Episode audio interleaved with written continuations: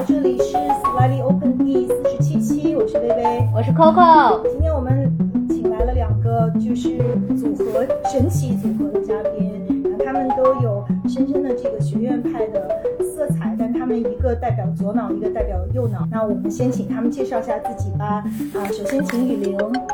呃，大家好，我我是张雨玲。呃，我实际上是在巴黎做了一个中世纪艺术的艺术史的博士，然后回来以后一直在做写作和研究的工作。嗯，跟薇薇和 Coco 是好朋友，我今天特别荣幸能够来参加他们这个博客。嗯，我们今天还请来了我们的上一期呃最受欢迎的男嘉宾，呃，S O 史上最受欢迎的男嘉宾。我觉得，我觉得，我觉得，我觉得你很得罪其他我觉得你这样会得罪于晨老师为代表的其他男嘉宾。大家好，我是今天的捧哏，我是今天的捧哏阔阔。嗯，对，于洋有了一个新的名字叫阔阔，就是因为他呃聊了上一期的爱情中的算法经济学之后，呃，有很多网友就嗯就是。对，就是我这个纸上谈兵，其实也是特别准确的描述了这个状态。大家其实都觉得说的不对，但是也不知道不对在哪里。但我我我觉得我今天主要就是捧哏，呃，我这个定位是很明确的。刚刚就是前一秒被雨玲拉的莫莫名端庄的气氛，迅速被破破破了功。对我我的功我的功能么呃这个三分斗七分捧捧在哪儿，就是把所有的功都破掉。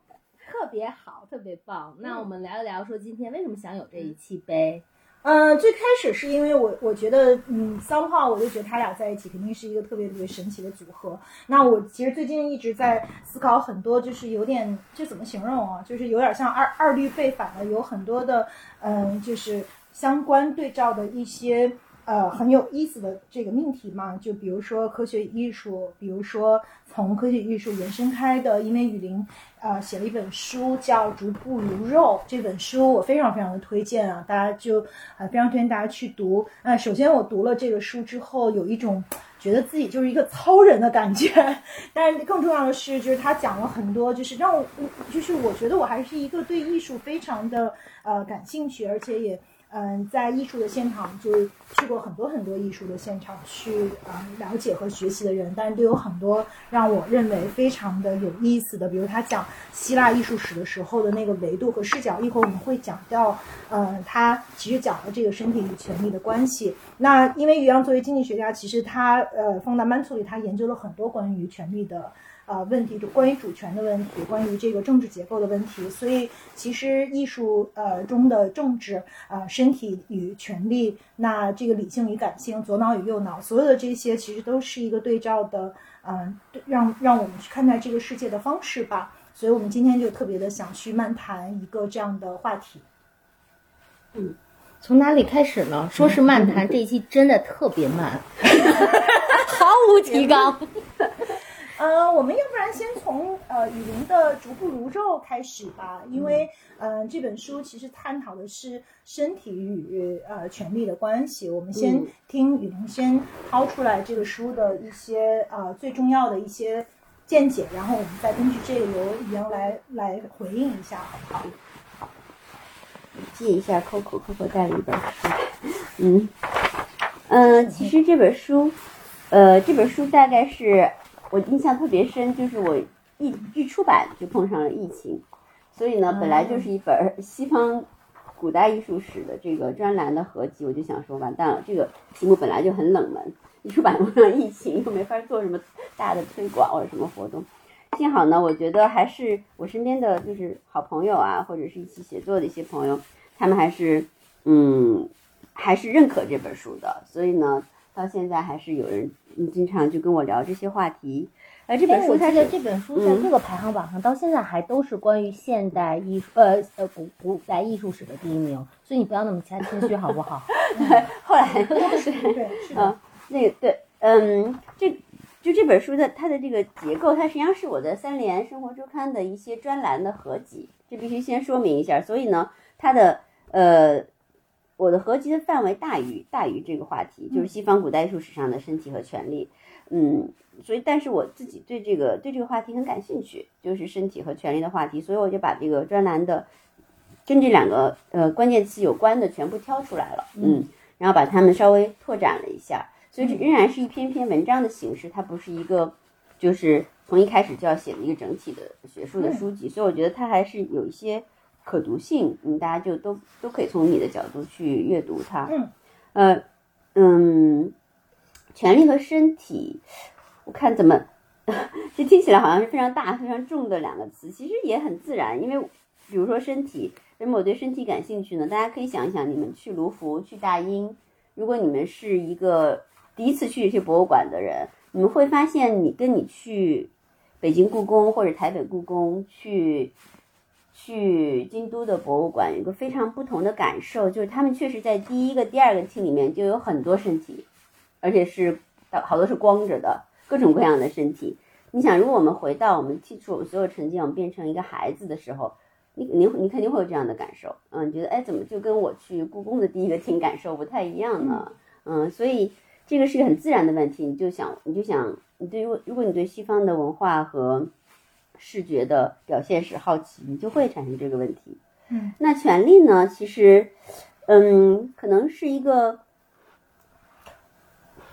一般的听众可能会想啊，艺术它应该是陶冶情操的，它应该是装饰的，它应该是关于和谐和美的，这没有问题，这都这都没有问题。但是呢，其实艺术就是它从来也都是一个权力的产物，从最开始从部族的艺术开始，呃呃，从它有祭祀的作用开始，到我们所谓的宗教的艺术，到我们现在的艺术，你在街头能够看到什么，或者你在画廊里能够看到什么？它是一个权力关系最终的一个一个视觉呈现，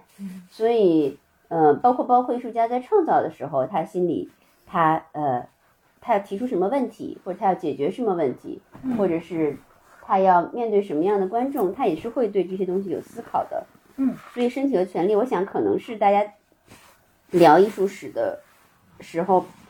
嗯，在普通的这个就是在在更大范围的这个受众。范围内比较聊的少的，嗯，所以我就把这两条先提出来，嗯，呃，这是大概这个书的一个前提吧，嗯。其实我觉得我刚刚，我我我我我觉得我今天不是来补充的，我今天是来提问的，嗯，就是说，呃，刚刚这个呃雨林姐她，你提到一个一个对比是说故宫和卢浮宫或者大英，其实卢浮宫它它本来也是权力的象征，故宫也是权力的象征，或者。日本的博物馆很多，或者这个皇居啊，它也是权力的象征。嗯，那么 我们看到，好像呃，这身体与权力在呃西方是有关系的，但是呃，起码在这个呃东方文明的这个中，它好像是缺席的。当然，我们不说，比如说像三星堆，它它也没有缺席，对吧？但是如果是回到我们这个这个中国本土的文化来里面来，或者整个东亚的文化里面来，除了恢宏的佛像，啊，或者到到这个这个神仙像，它有一定权力的表达以外，好像其他都没有，就这个身体和权力好像没有什么关系。嗯，你是想问到底是是是这样吗？第一个是这样吗？第二个为什么会有这样的区别？对我这个问题没有问完。我觉得我倒不，首先我觉得东方文化里它不是缺乏身体，而它身体的视觉表现截然不同。嗯，我所以为什么我说你是进到那个东西看到觉得很不同？对，但实际上并不是说我们没身体，对吧？那你说就是你刚举的例子，什么三星堆啊、马王堆啊，这些都有金缕玉衣啊，这都是跟身体相关的。呃，什么呃，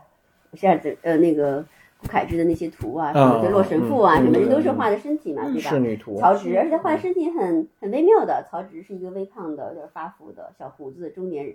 有点白。然后这个洛洛神是一个就轻盈的哈，就是呃，他不见得用像西方人用裸露来表达，但是他是一个有身材的，对，有有那种婀娜。你看这两个字儿，我们中国字儿上面就是婀娜，你就觉得已经有形象了，对，是一个这样的一个女性。所以不是说，呃，那包括日本，它也有它的对身体的表达。我不是说亚洲，呃，没有身体的表达，而是它特别不同。那权利，我觉得是都有的，它只是也是，就是还是一个一个一样的概念。比如说，你说我们的视觉表现中，呃，原来这些材料，比如说玉，玉它就是一个对吧？原来是完全非功能的嘛，它就是祭天祭地。但谁能够跟玉，谁能够用玉，它是巫，然后再到嗯。商朝的青铜器，那就更明显了。那肯定是有一定的权力体系的，就是一个一个解释，再解释，再阐释，是一个沟通天和这个人间的统治者的一种一种方式。呃，我觉得，我觉得权力问题，在包括汉代的这个画像石、画像砖，那都是在在在就在墓里面哈，所有的墓道艺术里面，就所有的墓的关于跟跟死亡相关的艺术，他们以前聊过死亡。哎，这个特别有意思，那个那个呃嗯。呃宋宋代的那个墓葬里面那个嗯。半开门的那个侍女。啊，对那啊，的的这样说起来，的的确，它既是身体也是权利。嗯嗯嗯，对对对，所以我觉得这个身体和权利倒是一个，我觉得它比较是打破了时间和空间的一个比较隽永的主题，但确实东西方特别不一样，嗯，就是说是我我其实还想问第二个问题，嗯。就是抢了这个 抢了主持人的问题。特别好，对，因为我今天 今天听听听说这个主题以后，特别的特别的特别的激动，因为我对这个议这个这个这个题目特别有兴趣，但是不是很有机会能够能够能够能够请教到。嗯。你比如说我有我我有一个问题，就比如说我们可以看到，呃，就是就就是西方这个古希腊和古罗马时代，它的这个啊、身体的描述和和权力的这个身体的描述是很细致的，嗯也很精美。嗯那当然到了中世纪的时候，它就变得非常的抽象啊，或者说我我觉得好像整个技术啊，包括嗯呃表现都变得呃倒退，因为我觉得好像没有任何的情感共鸣在里面。当然，在一这个在嗯在文艺复兴之前，就是画的都很很抽象，然后呃这个也没有什么。就是就是也没有什么也没有什么人的情感在里面，就是我神的情感，我当然也感受不到。三维变成了二维。啊，是对，似乎从三维，哎，我觉得这个点说的特别好，嗯似乎从三维变成了二维，然后呃，情感的信息好像也也同同时被蒸发掉了。嗯那呃，这个里面它和权力有什么关系呢？和权力的演变有关系吗？呃，对，就是说，就这个，因为因为大每个话题题，哇，好大！就是不会提问的人就会提一些大问题、大的不问因为很题。正常，因为因为因为比如说，要是我你让我要对你的经济学或者是或者是算法对对对提个问题，我肯定提一些提简直就是很大的问题，巨大的问题。对，嗯，就呃，我也会直接用算法跟权力什么关系啊？这个你你可以讲一对，一会儿点，你可以你可以看一对，会儿课我可以讲，嗯，对，这个很正常，就是，嗯，但是但是但是这个问题当中，其实你看的，嗯，也是一个很准的点，确实他身体从从希腊罗马，然后到基督教文明，我们都说一个西方人，比如说我们所谓的，我们老说你是西方人，西方人，西方人他可能有很多，呃，怎么定义西方人、东方人呢？其实不可能不见得他肤色一定就是白的或怎么样，眼睛是蓝的，嗯，但他的就是思维的这个基因里，嗯，呃，可能西方思维的这个你他自己都不感觉到一种一种 mentality 的这种最基础的组合里潜意识对潜意，嗯对也用潜意识这个词特别的非常非常的就把它就是盖死了，但就是比如说呃，他这个思维的这种最基本的因素里，它一个可能。呃，我们经常说的，它就是 Greco-Roman，就是希腊罗马的；另外一个就是 Christian，就是嗯是是基督教文明的。你你所以你说它不见得，是所以这个是这这时候嗯这时候我们说的西方是 Caucasian 这个概念。对，基本对是，就是说，呃，我们很可能是我我说的意思，它更加是一个，嗯，是不是跟人种或者人类学上那个那么，我我现在也可能表达的不严谨，但就说这两个，我也想强调，这两个因素，它真的已经深深渗入了，呃，在在那种文化传统中生长起来的人的血液，嗯，比如说你，也说两嗯，西文明嘛，就是希腊罗马文明和希伯来文明。对希伯来，就是文明这个意思呃完全是这个意思。对，就是说，比如说你现在你看一个，你看你看一个科恩兄弟的黑色电影儿，你觉得哇，你说这个这俩，反正你可能不完全不教堂，你跟你对说你这个有跟有什么关系啊？但实际上你想想，他们处理的那些问题，就是无非有个原型是 demon，对吧？嗯，这个这个是永远就是他不会他不会他不会少的。嗯然后呢，嗯，而且现在他们这个 demon 的感觉，就是也不是说这个 demon 就是 demon，demon 肯定有它动人之处，而且嗯它往往有它动人之处。嗯然后呢，另外一方它可能是代表一些，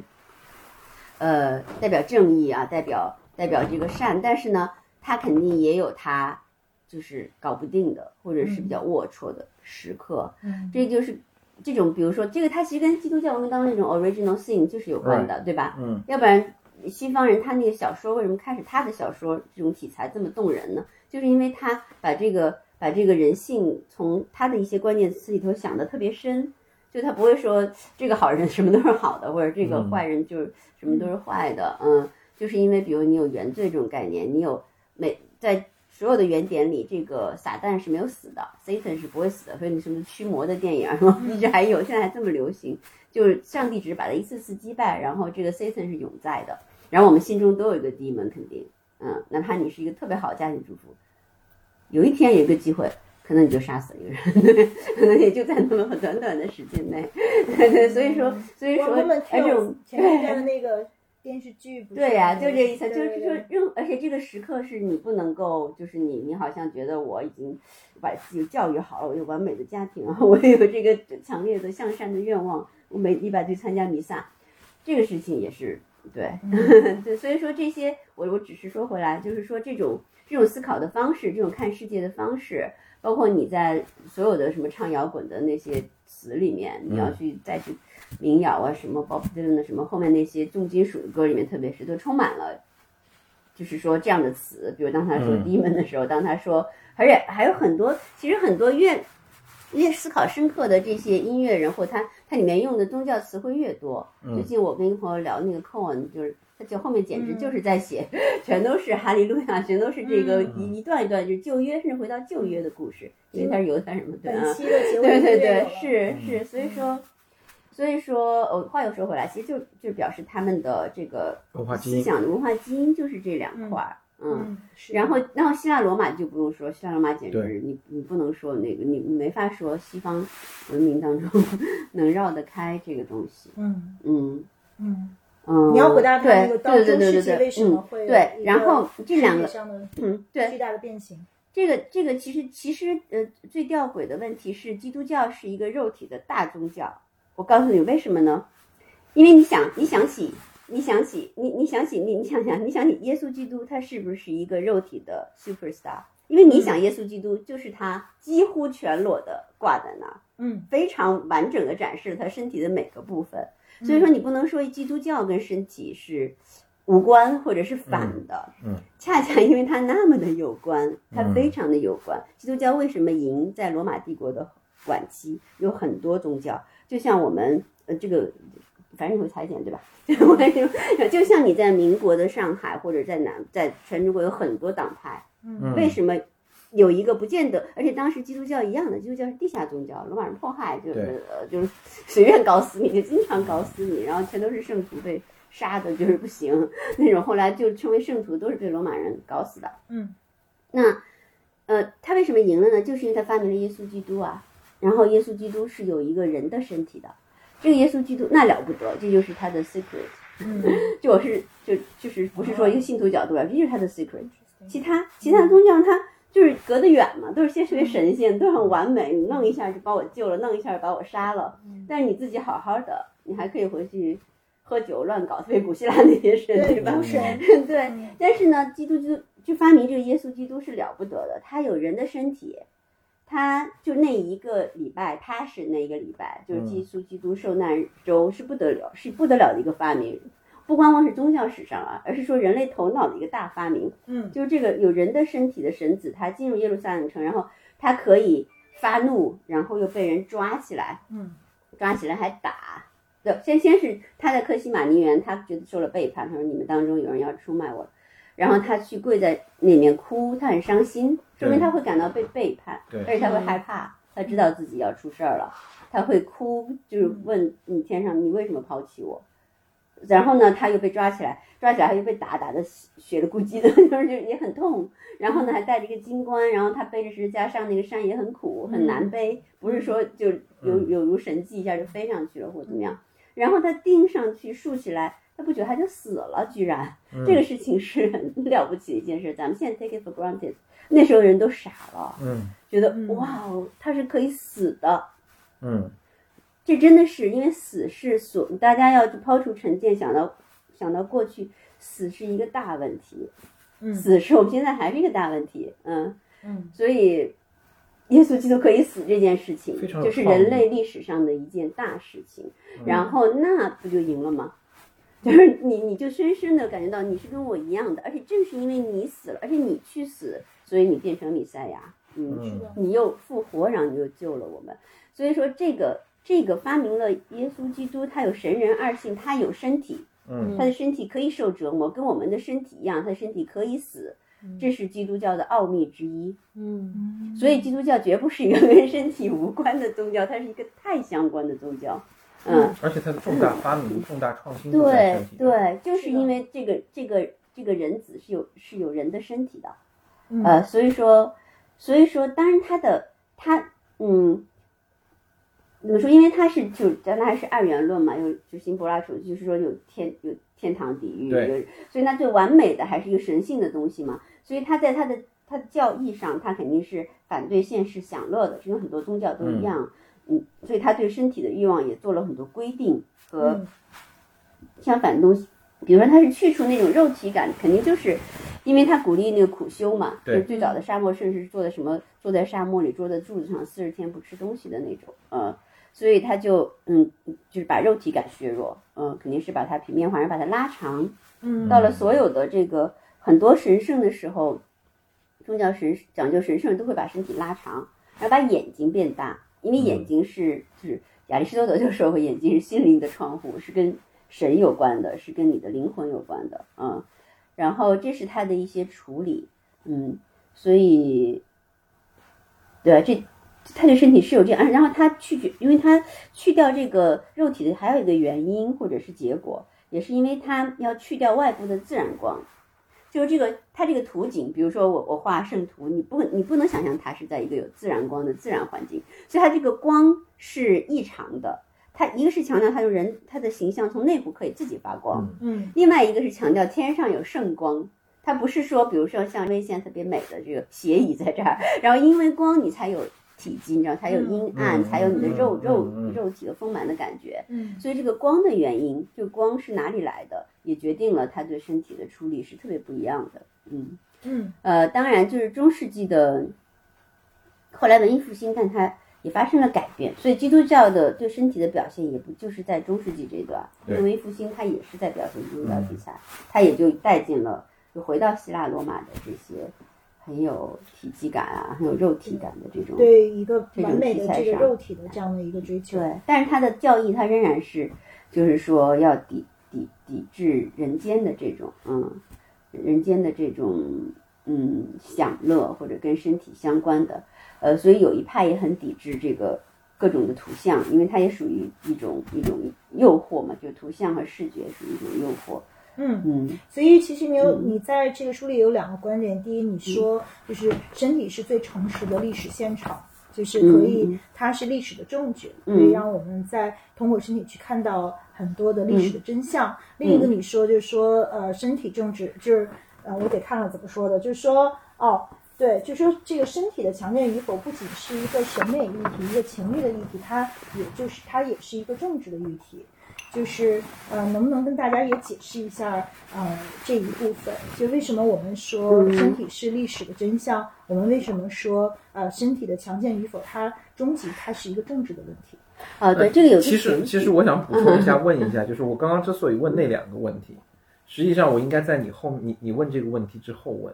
就是说呃中世纪从从古希腊古罗马嗯。往中世纪走，或者东方和西方的对比中，嗯。这个呃身体和权力的关系是一个什么样的一个变化？嗯。也就是说，我在呃从古罗马、古希腊，呃，就是你比如说刚刚我们是我们这个录之前嗯。谈到古希腊的时候，身体和政治的一种关系的时候，还有权力的一种关系，嗯。好它跟社会肉体和好公民。哎，对，它和它和社嗯。社社会组织的一种关系的时候，嗯。那么呃这件事情当然也就表现在他们的艺术当中。嗯嗯那么到了这个这个呃，刚刚讲到中世纪的时候，当然说到他的这些原因是跟他的这个宗教有关系。嗯那么呃，是权力完全从这个艺术的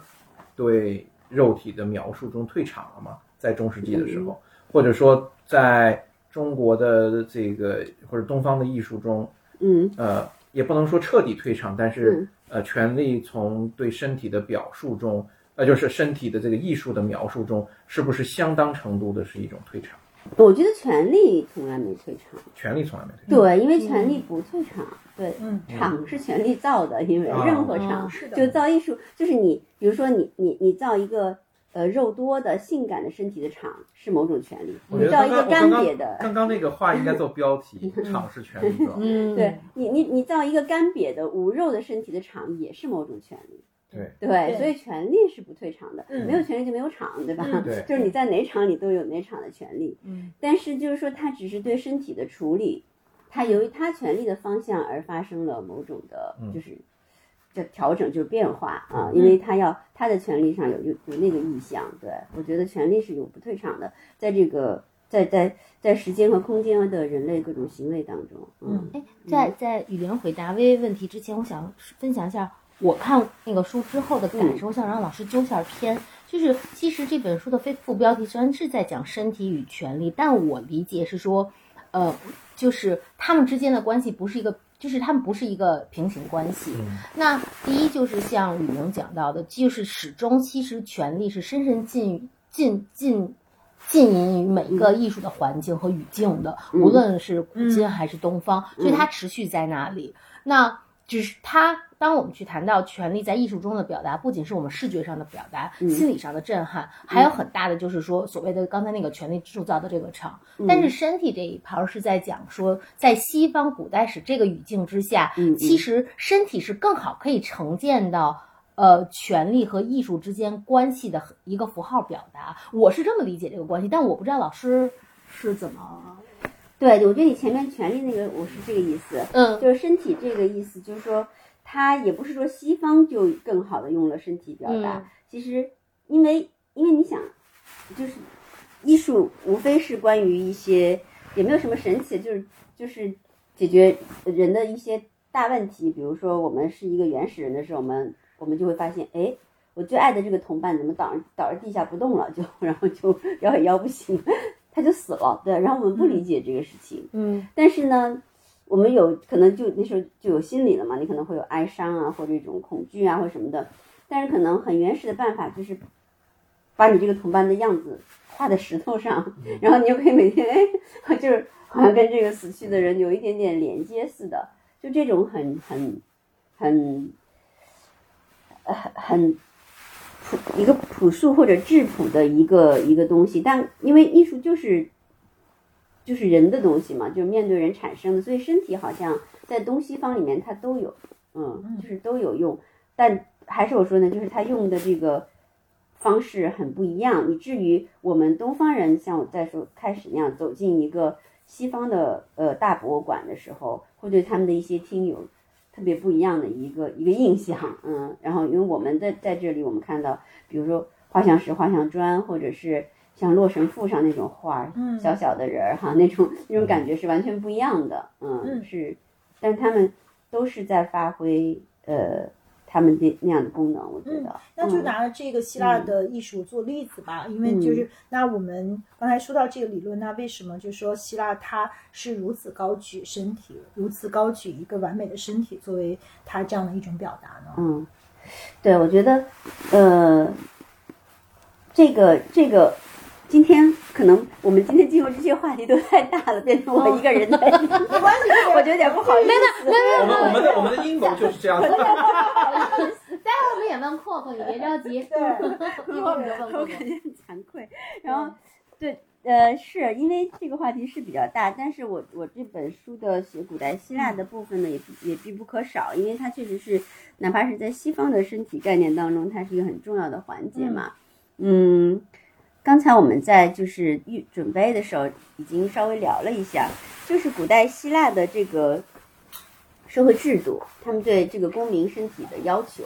它实际上是一个一个政治的问题，一个制度的问题，而不仅仅是说像嗯呃文化风俗或者你自己要求你的身体要健美哈，要一个要有一个好的形象，不仅仅是这样的问题，嗯。因为古代雅典这种是古代雅典发明的这个直接的民主制度，也就是人类史上第一个民主制度，它的核心是雅典出身的男性公民，所以培养男性公民，再培养下一代男性公民精英的这个最有效率的方式，就是由一个成年的男性公民来带领一个少年男性公民，这样他们产生的关系包括德智体美劳全面的关系。而当时的古代社会无非就是那几件事哈，工作、政治、战争，所以对它没有什么像我们现在电脑操作呀，什么远程操作可能性，所以都要直接用身体。那这个一个公民的，所以一个男性公民的身体的强健就变得很重要，很重要。嗯，所以希腊人那时候已经发明了全套的关于身体的这些，除了视觉表现最美丽的标准比例雕塑，然后它有全套的健身理论。嗯那个我们我们现在去 gym，这个 gymnasium 这个 gym 的词根就是古希腊的，就是罗路的，啊，就是是就是是就是古希腊来的，他们还嗯。发明了奥运会。呃，对对对，奥运会，然后健身教练，然后嗯其实有很多方法，就是哦你应该怎么长肌肉，长长哪块，对怎么练长哪块都有男。性的这个身然后所以。奥运会嗯实际上是这个先进先进公民这个呃评比大评比大赛是吧？是的，是的，因为他们当时真的是这样觉得，就是如果你身体不好，苏格拉底说过一个名言，他跟他的一个也是一个追随者说，说像你这样就是就是说身体这个呃这么弱这么苍白的，可能不是原话，就大概这个意思，就是你就不能没法成为一个好公民。所以我忽然觉得在说我自己。对，就是说你如果你有一个不良的身体，你就不能，你就是一个不良的公民。所以这一点，我就非常的突然的很替 Coco 担忧。如果他他幸好不生在呃古希腊，否则有道理，嗯，所以你就是那个身体无比孱弱，那念孱嘛，嗯，对对，那个然后头脑过度发达的一个异那类，头头头头脑也没有过度发达，这个头脑一般性。跟苏格拉底可以拼。那不能不那不能那不能那那那那不能对啊。对，大就是大概讲来就是这样吧。所以他们我就忽然觉得很有趣啊！你比如说我们在东晋的时代，嗯，呃，他刚好反过来，对，他是是的呃刚好反过来，但那个反过来它也是一个权力的结果。你说那个《世说新语》那描述对的世说新语描述的那种状态。对然后我我我涂脂抹粉，然后涂脂抹粉，身体很很差，对那走走一步就要咳血的这种所以。酷过酷过想回去的黄金年代，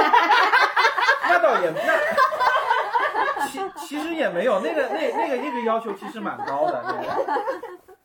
对，那个时候我觉得我我我我不是，首先怎么说来着？你撒娇其实其实你要想啊，那个时代其实对身体它是有要求的，它是另外一种要求。对你要美姿仪，然后然后这个对吧？就是说嗯，他不是说你你他不是说他不是说像我们这样宅着懒着，然后就嗯这个不洗头，然后蓬头垢面，这是不可不行的。你嗯仍然是要保持一个很美的状态，只是这个嗯美的状态是什么是不一样的。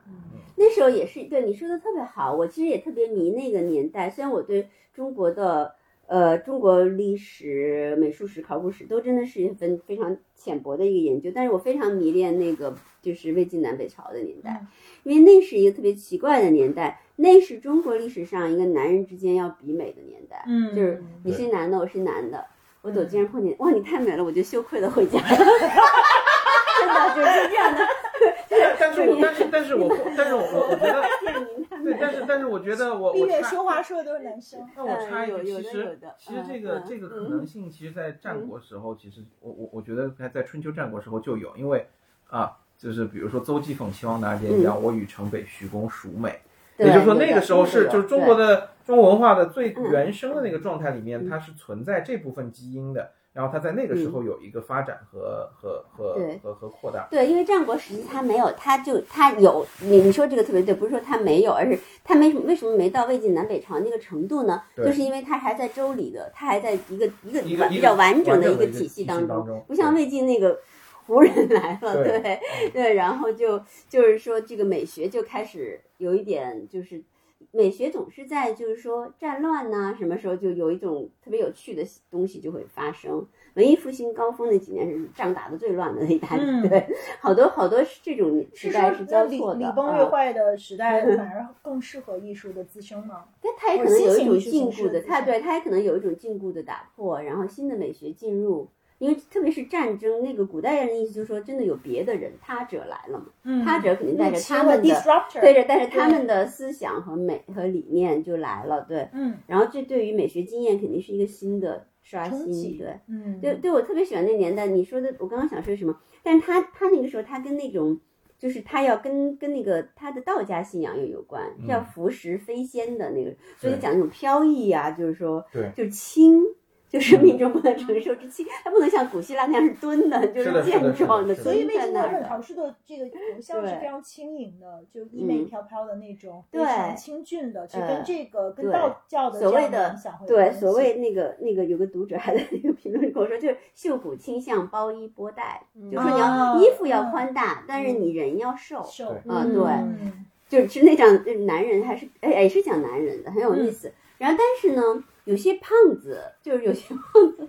胖子也非常对对对也非常受欢迎，但是所以那个时候的美学很有意思，但它还是讲究一种可能它跟道家这种服食飞升要还是讲究你的内在的一种。呃，精神上的。他我记得有一个人说胖子，他就说我忽忽然想到说，服食飞升，嗯其实南北朝有一个特别特别异类的，五十散，你说呃，对，不就是就是如果跟飞升来比的话，嗯因为的确在整个魏晋南北朝，嗯。它是一个很飘很轻的年代，嗯。但是有一个人很特别，嵇康，他是一个肌肉男，但是他会去打铁，他是他是很希腊式的 身体，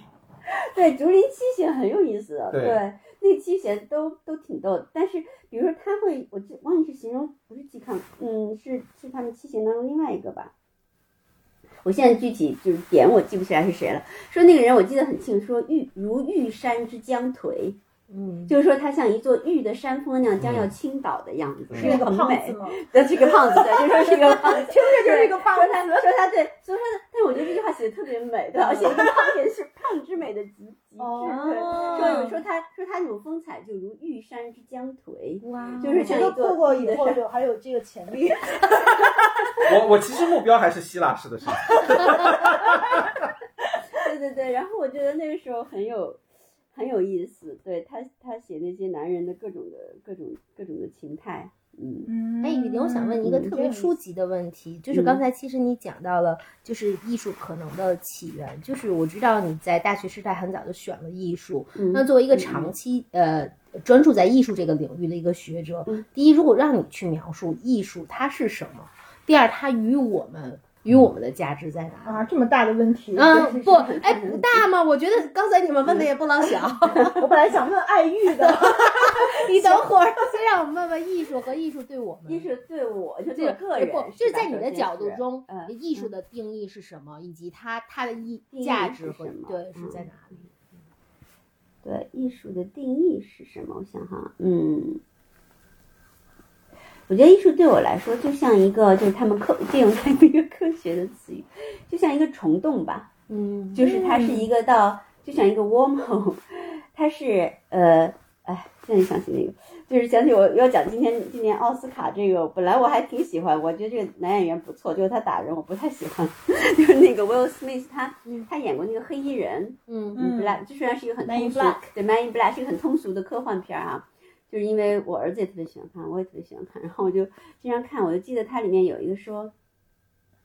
就是有有有那个外星人是个猫咪，然后那个银银河系就失窃了。就我后来找来找去找来找去，在这个猫咪的铃铛里，那个银银河系，嗯然后那个猫咪就非常邪恶，虽然那个猫咪被抓了，但是他们已经付出了很多的代价才抓到它。然后那个外外星人猫咪就非常邪恶的盯着那两个侦探说：“说你们这些愚蠢的人类啊，你们就是被时间和空间锁死了。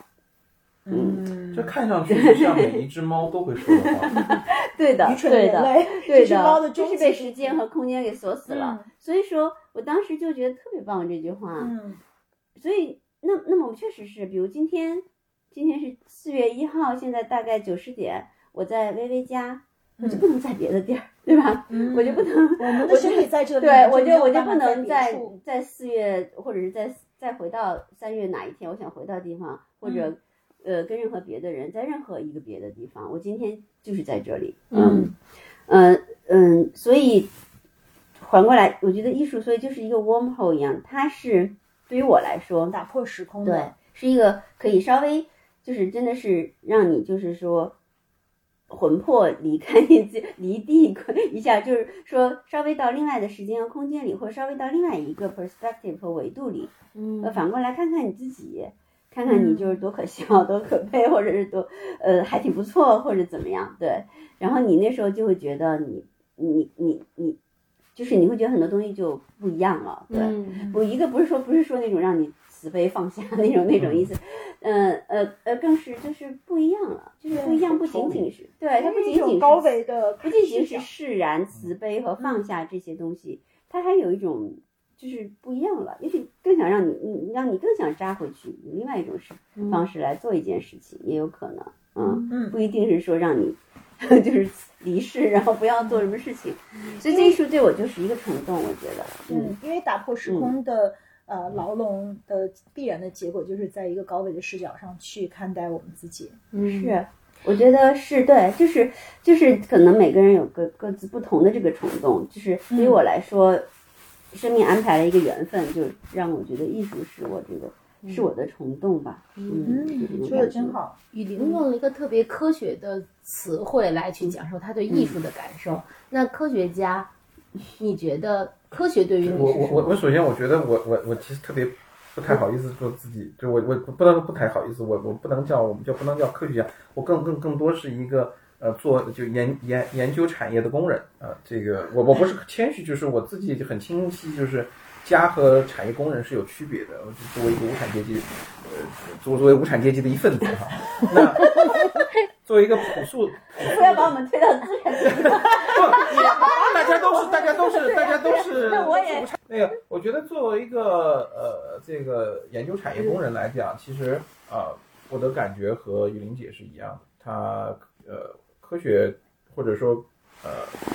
科学的思维，科学的思维工具，嗯，它其实呃也是打破时空的一个呃一个工具。呃，我记得呃，大概是我忘了是二零年的时候，二零年的时候很有我我很我很幸运，就是说呃有机会去这个在毕业典礼的时候，在院里毕业典礼的时候，就是做了一次讲话。我当时在想我讲什么呢？我忽然就觉得，嗯呃做做做这份就做这这个产业工人来讲，他有一个很呃很好的一个福利。这个福利是什么呢？就是说你大概一方面可以呃这个超脱三界之外，也就是说你跳出历史，你跳出所在的历史，然后以一个以一个历史之外的眼光去看这个历史河流的蜿蜒啊。但是呃，很幸运的是，因为我们又身处历史的大河大河之中，嗯所以我们可以带着一个超脱于历史的这么一个观点啊，非常亲身进也就进入式的啊，进入式的看到整个的呃历史河流在转弯，在遇到石头激流，然后湍流的时候，它的那些呃这个水花激起来，然后你知道它水花激起来的呃原理是什么？虽然你不可能做任何的改变，嗯但是你大概知道它的原理是什么。所以呃，我觉得它是一种打破时空界限的一种啊、一种一种工具。它跟刚刚呃云林姐讲的这个艺术的啊、功能，我觉得没有任何不同。它其实都是一种呃人人的就是人人人类它它呃这个这个这个智能它在活动的时候，它开发出来的若干工具。所以这些工具它能够不管是艺术也好，还是还是啊、这个呃科学科学性的研究也好，嗯对理性也好，它它使得它帮助你啊，包括很多宗教的思想，它帮助你进行思考，使得你能够超脱于历史之外，又置身于呃场景之中。嗯，对，我觉得它是一种终极的一种看待世界的方式和一种终极的追问吧，对终极的去、呃思考我们跟作为人跟这个世界的关系和我们跟我们自己的关系。对我其实想再补充一点，就是说我为什么说它是打破时空的一种关系？嗯就是说，你你想，我们一方面可以超脱在整个历史长河之外，这件事情不容易。嗯所以我觉得，其实如果说一个人他是一个研究产业工人的话，呃，他多多少少他可以他可以仍仍然这个这个呃呃进入就是 engage 到整个我们这个历史的现场当中去去去去参加各种各样的当下的一些事情。嗯没有问题，但是他他一定要有一缕神魂，是超越在这个历史场景之外，他以一个以一个千年尺度，甚至是五千年尺度，你去看待当下这个瞬间。如果不能够做到这一点的话，我觉得一定程度上是对自己做这份工作有一点点的浪费。嗯，是的，就是说你可以有分分神分混，所以这个就是一种时空的，就是打破时空的这种呃这种具体的机制，就是你既可以在、呃当下这个场景中，又可以在一个更高维的空间中去看这个历史长河的一个一个一个一个全景。嗯嗯。嗯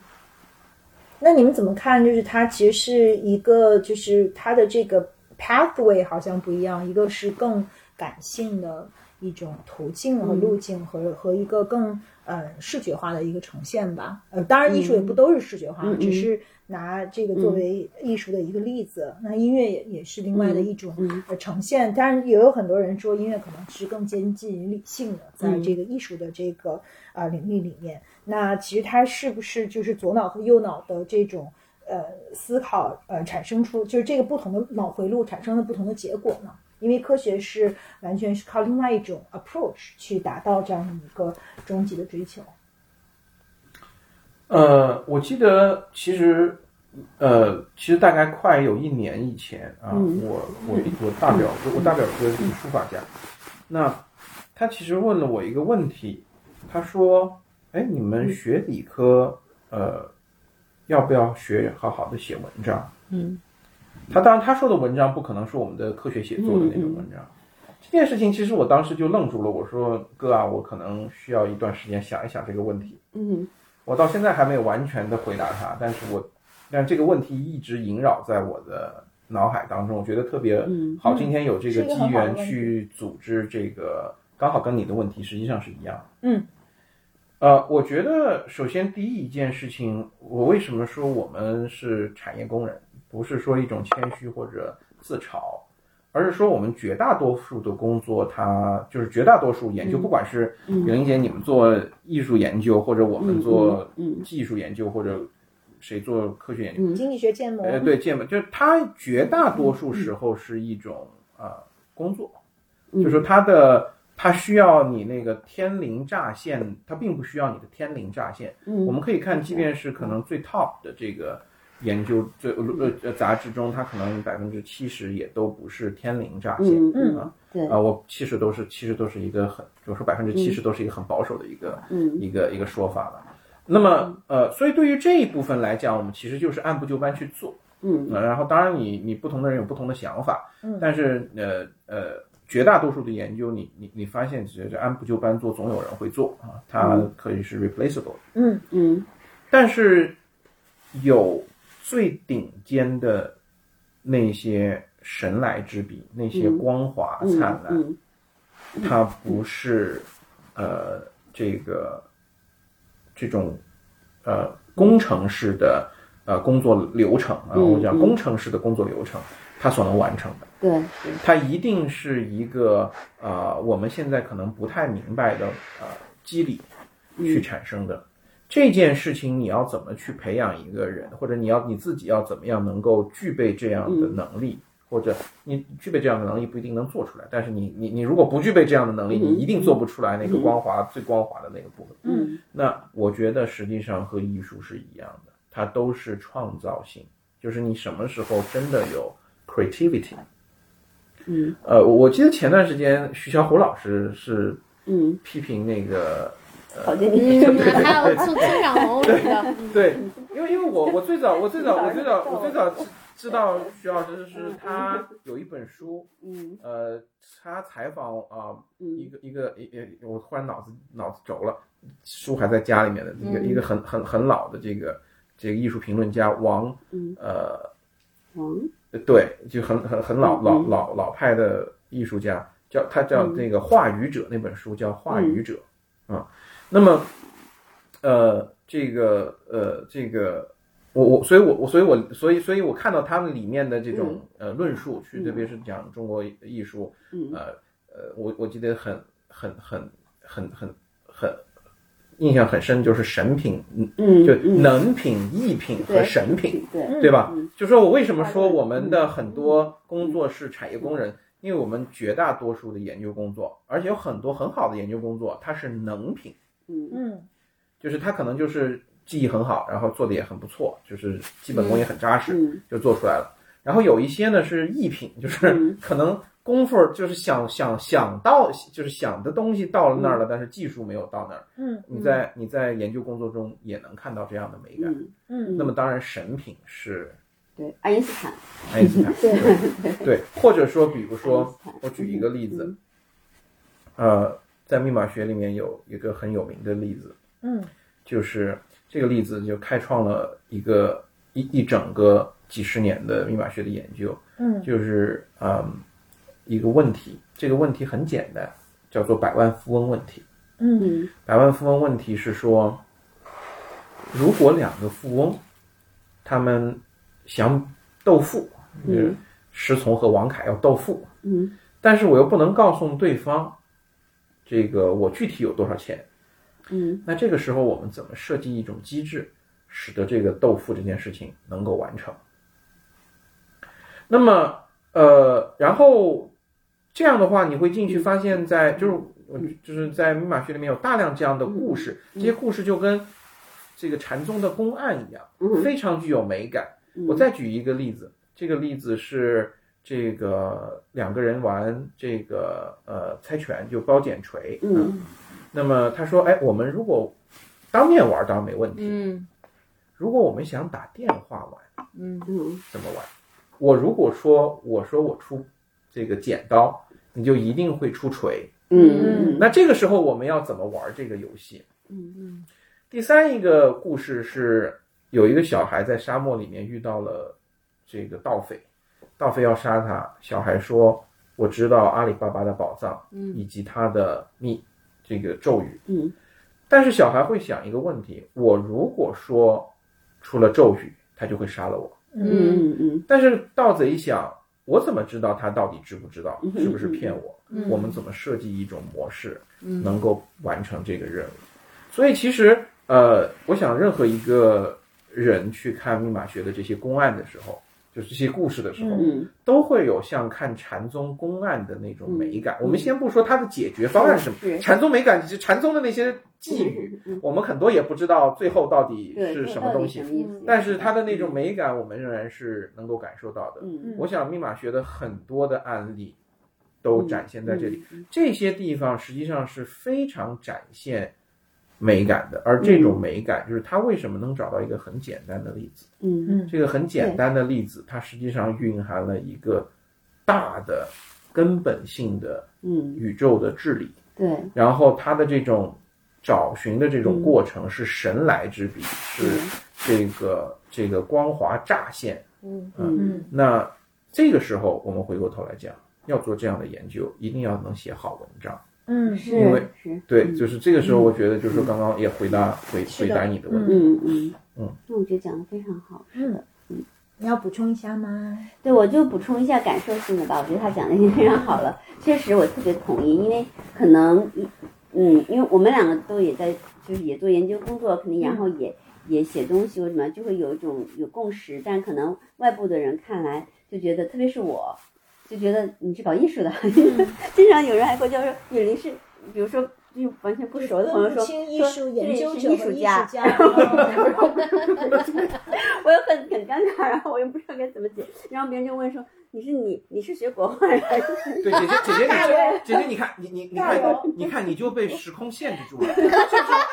这时候你知道你应该怎么样？这时候说对你拿一张宣纸来，然后你就开始进入一种就装作一种癫狂的状态，画几笔，然后这个时候你的艺术家的形象就立住了，然后别人还觉得你创作了艺术，送了他一个很好的东西。对，然后就会导致有的人挺失望的，说可能这边想让想认识艺术家什么的。然后我其实其实他说的特别对，第一句话说的特别对，就是研究者的工作类似。啊嗯我我写文章也发现，就是可能有刚认识我不太久的朋友觉得，哎呀，你这个文章就写个三联的专栏，几千字，你怎么写了，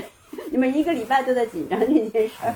其实就明白对吧？我要写个文章，它是跟艺术史相关的，比如说我要写一个。嗯，阿富汗出了点事儿，那我写艺术史啊，不是写战争，但我要写有呃阿富汗大佛从古代一开始写，然后写伊斯兰教为什么避讳这个人脸，对吧？然后我得去我好想查呀，看这一篇对。吧？我到时候发给你。对我得我得查很多很多东西，而从我从古代伊斯兰一直写写写到今天的话，虽然是几千字的文章，我里头得查多少资料，我得看，我得紧张多少事情我没有说对啊，或者是怎么就是呃这是我们被规训过，嗯特嗯，别但凡谈到自己的专业就怕错。对，是非常怕。这个当然当然也是一个你要对普通读者负责，对你要对弄一弄一数字都是错，年代都是错的，或人物也是错的，所以那我就我曾经很跟很多朋友解释过，我说我说艺术史这文章真的不是说呃写小说和诗歌那样的写法，嗯它大部分时间都是在。查很枯燥的资料，包括做艺术实验也也是。我说我在巴黎真是在图书馆过的，不是在每天都在。但他们想说，哇，你你这个学科真好啊，每天都在看艺术，还在这看，拿着香槟跟艺术家聊那个天。特种展，然然后后跟艺术家聊天。我没办法解释，因为因为太远了，就算了，就不解释，我讲就不解释了，因为大家也不太会相信。真的是在图书馆，你看巴黎那个秋冬天，早上起来就跟五五点一样黑，下着雨，挤着地铁去图书馆，然后看一天，你看会快恶心了，有点 那个，你又在看外语，然后中午又吃个冷三明治什么的。此此处是雨玲老师巴黎落魄记。对的对的，然后你就就其实关键还是穷。但你看你像你们这种算法经济学家，大家还都没有这样香艳的想象呢。但不是啊，但知道是你们一定是在图书馆里。哎，但是你学不你穷不穷你都得去图书馆。其实刚好相反，嗯，哦，我其实并没有在你们倒反而是一个很浮华浮夸的圈子。我们倒没有说我们是很很浮夸的圈子，就是你比如说我们那时候，因为刚好我我我们的天气要比巴黎好，啊，对对，加州的天气要比巴黎好然后所以你比如说我经常去写 code 或者写写，我不敢讲我写 code，我写写文章的时候啊，推公式的时候嗯啊，我就是在户外。对，那你们很舒服。但是还有一个问题就是，你不管是你，当时我觉得我我个人哈，不是说我我不是说我都我没有感觉到经济上压力，我感觉到学习的压力，是的，是的，语言的压力语。言的压力。对，然后你不得你在你不得就是你怎么样你都得去图书馆坐在那儿，有时候你真的坐有点坐不住，然后头很疼啊什么的，然后你你又读得很慢，因为你毕竟是一个外外文化的人，你又读的明显没有别的别的同学那么快，然后你就要付出更多的时间，你很焦虑，写的也很慢，所以。所以我觉得，嗯，总而言之，想说那种是是跟他说的完全一样。焦虑是没有问题的，不管是下着雨还是阳光灿烂，焦虑是对那种焦虑，就是焦虑是一样的。嗯、对，这种焦虑其实挺磨人，然后它是也是需要绝对理性的嘛，它也没有什么感性发挥的快感，没有那就是你必须还得。就是就是，然后做完这些工作之后，就哪怕就写写这种专栏，也是看完所有资料，你还要消化消化、组织，把自己把它想清楚了之后，可能我说那文章有时候能有那么一点点是我自己反刍后的思想性的东西，就已经真的很不容易了，因为还有篇幅限制，三四千字你要写这么，呃，所以可能我这本书呢也解决了一个问题，就是我能把我的专栏再拓展一下，然后能把我真的想的多的东西再补充进去一点儿，嗯嗯、所以我挺同意他的那个，就是做研究性的写作不一样。然后我呢，可能我有点分裂，我一方面是这种就特特别理性的一种一种一种人格吧，但是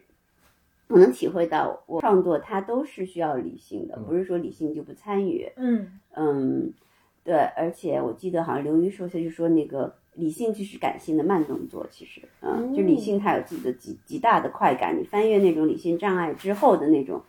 ASMR 是很高的，嗯对。嗯对，所以说，所以说，就像福楼拜那著名的话就他就说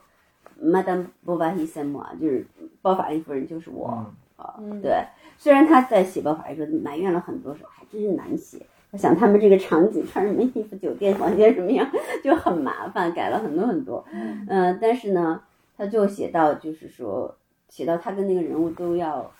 合一了，就是说，嗯，就是包法利夫人就是我，这句话很有名。嗯是的，嗯嗯，也很有勇气，因为他认同的这个人物，他不是一个光辉夺目的，是一个悲剧性的人物。嗯，对，就总而言之，就是那那个你被吸到那个世界里，肯定你也有这种。我觉得，我觉得写写程序写到嗨处，不，我我其实我其实觉得把我吸到进去的是嗯教书哎，啊，对，可能对，就是嗯上课这件事情是很吸引我的。哦，那你是不是因为你你的学生都是这个？我跟学生没有关系。哦，跟学生没有关系，嗯不是因为你教的都是中国最聪明的大脑。嗯嗯嗯，呃对，这这这个话不，我这这话我不太不太好接。我只能我只能这么说，就是说，其实呃，我我我我曾经跟我一个同事说，我说其实这个教书对我们来讲是一种救赎，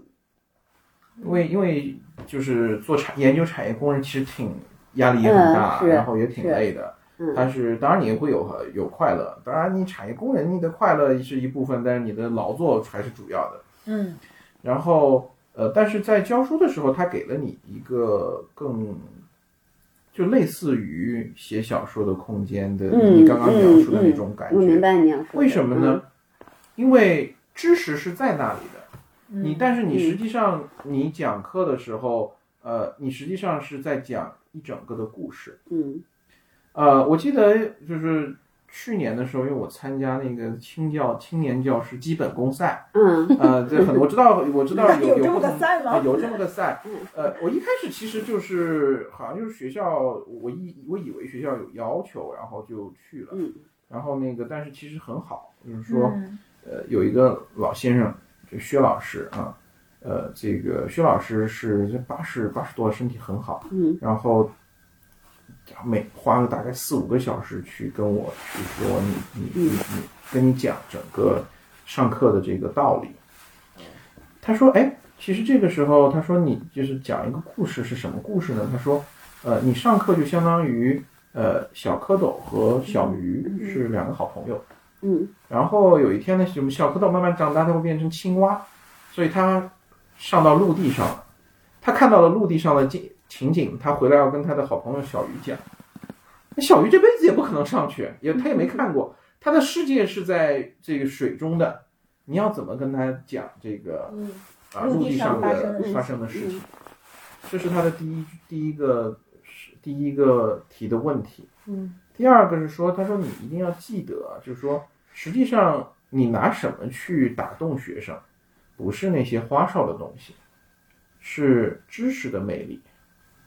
他说是知识本身，对知识本身是嗯非常有魅力的。嗯嗯。你如果能发现知识的魅力，然后你能表述给学生，是那个魅力在吸引学生。是。对，我觉得，所以我觉得实际上就是说，那反过来就是说，我们自己在做上课的时候，很大程度上，第一，你在准备课程的时候，实际上是在思考知识的魅力是什么。嗯。比如说，呃，我们在看，就是说一个公式，比如说贝叶斯公式，嗯我我我，当时老先生就问我要，呃，薛老师就问我说，你觉得贝叶斯公式的本质在讲一个什么问题？我当然挺愣的，我说他就是讲一个全概率公式啊什么的。他说其实不是，他说你的不，其实不是，他他不是说不是，其实你如果想的更深的话，他实际上是在说一个正问题和反问题的关系。嗯这个就往前深一步了。嗯那什么叫正问题呢？就是用，就是这个事情是这么发生的，就嗯是从从它事情发生的原因到发生的机制到发展到结果，你这么推过去是正问题。那反问题是什么？你看见结果了，你怎么反推回它的原因机制过程？嗯那么他说贝叶斯这一个公式实际上是在人类历史上很早的去描述正问题和反问题的关系。嗯，他其实启发我以后，我们觉厉，对就如果写出来的话会会嗯好一点。嗯嗯对，然后我其实再到后面再去仔细慢慢想的时候，嗯。就我忽然，比如说今年再去教这门课的时候，我就忽然想，我就忽然意识到一件事情，就是这一个公式，它不仅仅是讲正问题和反问题而已，嗯它实际上揭示了啊、不确定是怎么产生的嗯。嗯。啊、这个或者它本身就在描述不确定形成和不确定本身它的一种状态。嗯所以而且是很早的一个一个一个东西，嗯，所以就是在这个在这个教书的这个过程中，你真的如果每每教一遍的话，你就会越往知识的深度再走一层，这是第一个有趣的地方。第二个有趣的地方是你讲的时候，就跟讲做讲小就讲这个这个。就写小说的时候，你是生活在小说中的，嗯。我在教书的时候，当然我也会注意学生的表现啊，我就是学生听懂没有。但是更大程度上，我是经营在一个小的世界中的，嗯，我我我怀疑，我我当然不知道演员是什么样的，我怀疑有点像演员在对对，可台上的能会那种感觉。有一点，对对对对对可能会有一点，就是那个虽然台子就这么大，但是实际上我是自己在那个那个那一个小的世界中，可能存在在两三个小时上课的时候，嗯。那个那个状态，你是沉浸在一个你用知识制编制，就是别就是先伟大先贤们用知识已经编制了一个世界，嗯。你一只脚踏进去，在那个世界里面，你去去去去休憩，去嗯。去鉴赏，去去享受的这么一个过程。所以你比如说那个时候，实际上我们会忘记掉现，我会忘记掉现实世界的很多压力、很多烦恼。嗯所以我才说，比如说，我说这个教书这件事情，一定程度上对我们这些产业、这种产业工人来讲，是一种救赎。嗯，然后，其实你看最近张朝阳很很高兴的在很教高量子物理，对很高兴的在教物理，他好快乐，你就知道哦，他就是他，我们是真的快乐，嗯，那是真的快乐。我能理解，可能就是，嗯，是，其实也就是一种你你能够觉得有对你有魅力的东西的发现的那种惊喜和那个对和和表达，因为你别的工作机会没有不让你表 表达这这样的魅力和这样的这样的发现，嗯嗯，确实像那个对，像比如说一一个，我想一个演话剧演员，他如果在台上他他在扮演他觉得特别有魅力的角色，或者是在念他觉得特别有魅力的台词的时候，他肯定也是嗯，就是非常大的快乐，嗯嗯。对，其实这跟艺术家他嗯创作的时候，他他用艺术的方式去表达，就每个人的表达方式不一样，嗯。可能比如说，那我们的表达方式可能就是通过播客的方式去表达嘛。嗯。对，那在这个过程中，都是它在某种程度上都是一种救赎，也都是一种嗯。学习。还有就是，因为最好的学习方式就是给别人讲一遍，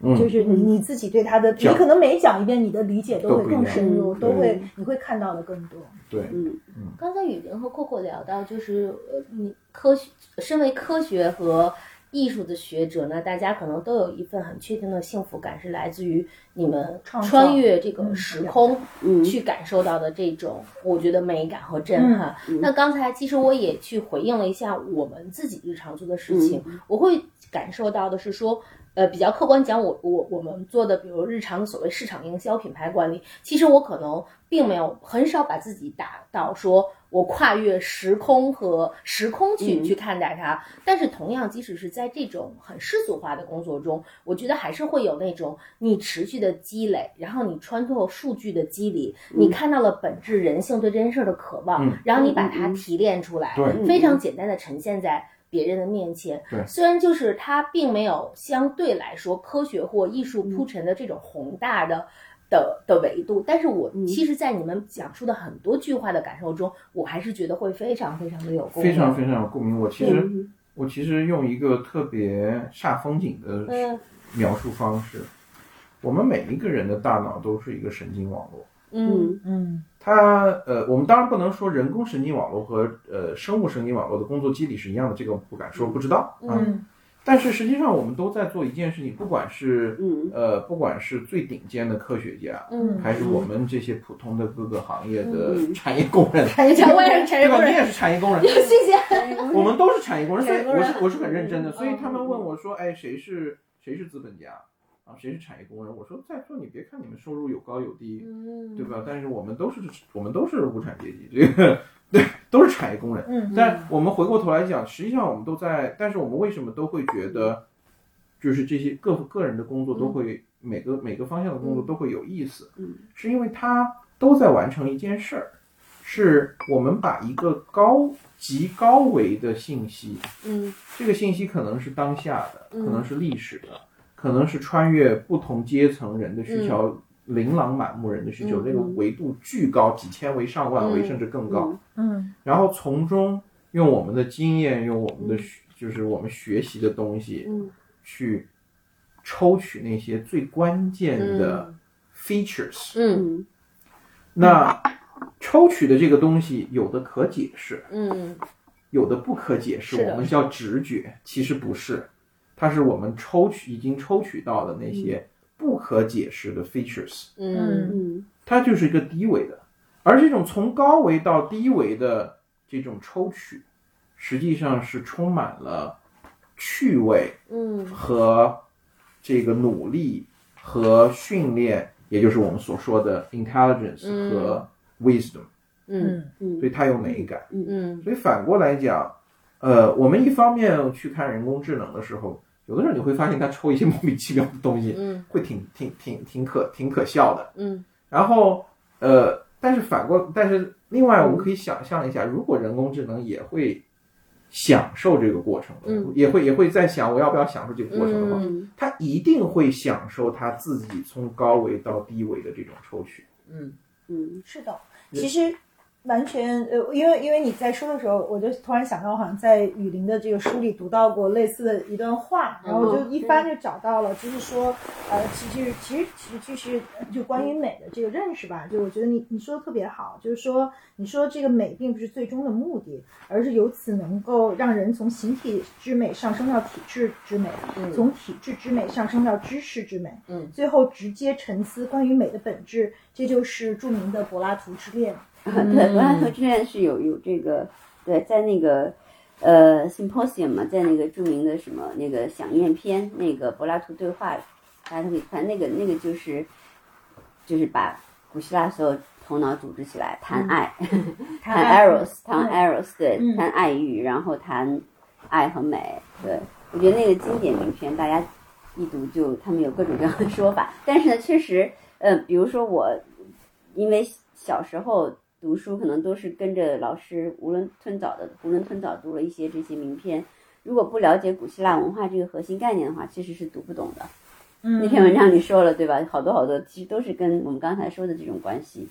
对，义因为很多人认为柏拉图之恋，的意思嗯。是，就是人和人之间的非肉欲的精神上的这个嗯。绑定，精神上的恋爱，其实它其实比比这个维度要高很多，就是终极的这个对终极的美感的一种认识吧。就包括就是刚才阔阔就说，这个其实人工智能它最终嗯。呃去做的这件事情，也都没有超越，就是当年当时柏拉图的这个一对对美的一个终极的定义。就它是知识之美和啊、呃就是上次我们呃聊的那一期的时候也聊过，其实制度治理也是一个。嗯，它其实终极它是有美感的，就嗯所有的这个均衡，所有的一些呃终极的追问，它最后这种极致的呈现，它都嗯是有拥有一种最终的这样的一个美感。不过雨林的文字特别的优美，嗯就是我我觉得，嗯，从就是在他的这个表述之外，就他对文字的这样的一种非常非常克制的一种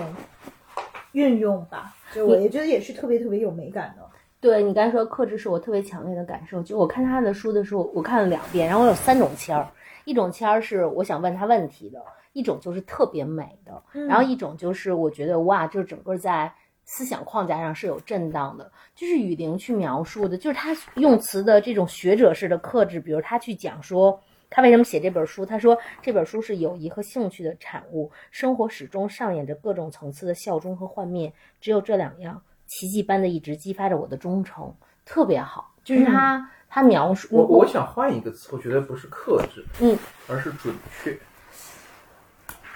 我可是我觉得他他是因为克制，所以才达到了某一种，因为需要，因为需要准确，所以啊，我们才制。克制。嗯，嗯这是这是这是我们这些被这个产我们这个产业工人被训这个是驯化以后一个一个习惯。也有道理。我觉得它是准确，但其实我强烈的克制感来自于，我觉得你能澎湃的感觉到它，其实它涌动的情绪，对吗？对，他的感触，但他最终 deliver 的是准确的。对，这是因为我们被都被规训过。啊，你们你们都自律、他律和乱律。我们我我不知道，我不知道，我不知道云姐是怎么回事儿。反正我不是一个自律的人，我全部是因为在在他律的鞭打中，就是你可以想象一下我有多惨，就是在在 在这种鞭打中，非常就是不得不不慢慢的变成今天这个样子。然后这个这个报复就是家里面很乱。所以，所以在成为产业工人的路 上，嗯，自己觉得自己作为自己的那一部分，还有很好的被保护。我我觉得很重要的一件事情是什么是自己？嗯嗯我觉得更更更多的是说你在成为产业工人的路上，自自己才在形成。